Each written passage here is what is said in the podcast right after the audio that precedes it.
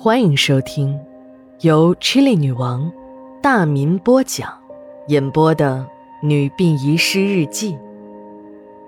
本故事纯属虚构，若有雷同，就是个巧合。第二卷第二十二章上。九月十日，晴。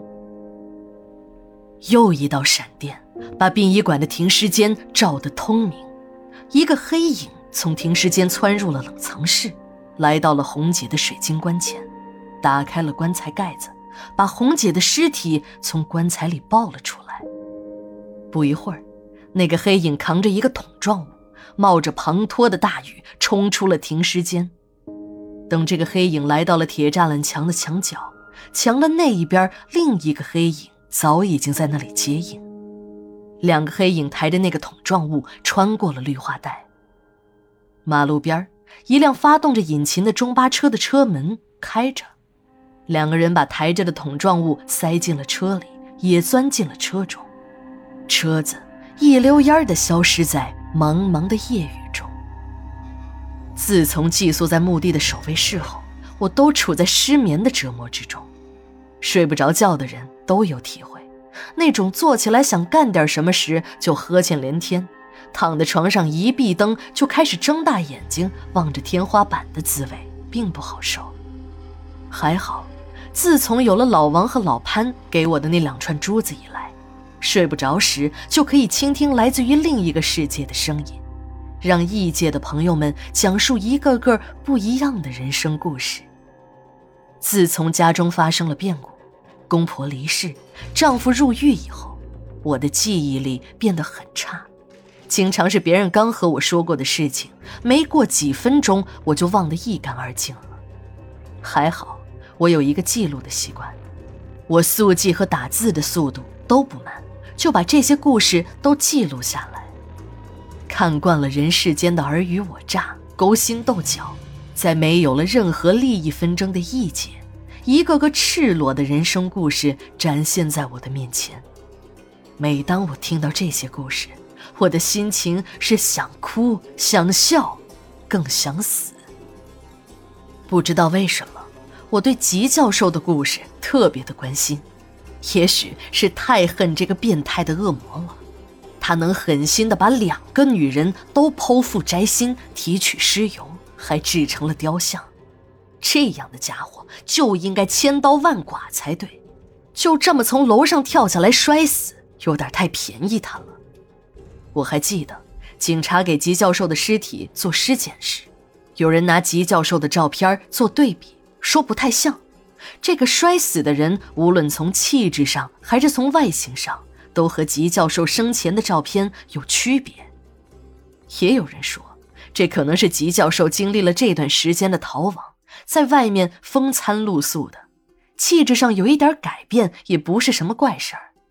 双方争论不下，最后还是 DNA 的鉴定对比给出了权威的结论：这个人就是吉教授无疑。这个争论自然也就平息了。但是我还是有一种感觉，这件事情并没有那么简单。艺术家都有细致观察生活的天性，他们会把自己独特的观察视角用作品的形式固定下来，这就是一个完整的创作过程。把生活变成艺术的过程，也是一个升华的过程。我每天都会登录吉教授的死亡博客，里面的内容虽然充满了血腥变态，但不得不承认，吉教授的生活洞察能力真的是很强大。这也就是他能成为一个艺术家的原因吧。外面的雨已经停了，墓地又恢复了死一样的沉寂。我看了一眼时间，已经是凌晨四点钟了，再有一会儿天就要亮了，而我却是睡意全无。我晃动着鼠标，漫无目的的浏览着网页。妈的，竟然点进了一个专门测试人什么时候死的网站。输入了生日，并回答了一连串的问题之后，系统却计算出了三零五零年。哼，真厉害，竟然和乌龟一样的长寿。一想到死亡，我就联想到那个把死亡也列为艺术的吉教授，这不得不让人啧舌。如果人们都把变着法儿的残害自己同类看成是艺术，那么艺术的本身也就失去了存在的意义。如果艺术不能承载人世间的真善美，那我们还要它干什么呢？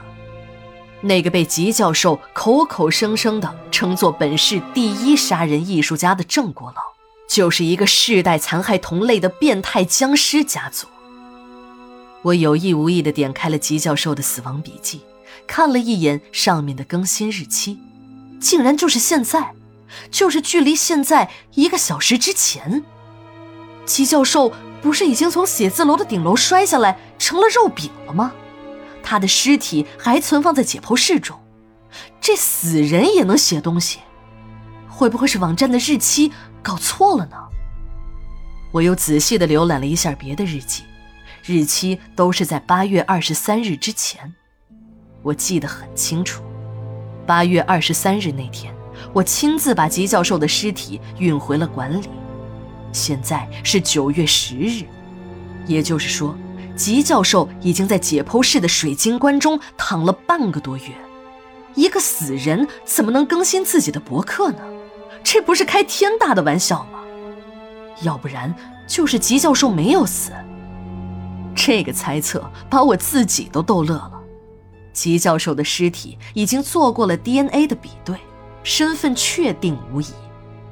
我的大脑飞速地旋转着，调动着每一个脑细胞的活力。最终，除了把自己的头弄得很痛以外，没有任何的收获。我点开了那更新于一个小时前的笔记，从行文上就能看得出来。和前面的故事，那都是出自于同一个人之笔。这篇笔记，除了像以往的笔记一样的血腥、变态、暴力以外，吉教授写的结尾处的话更是耐人寻味。第二卷，第二十二章，下，马上回来。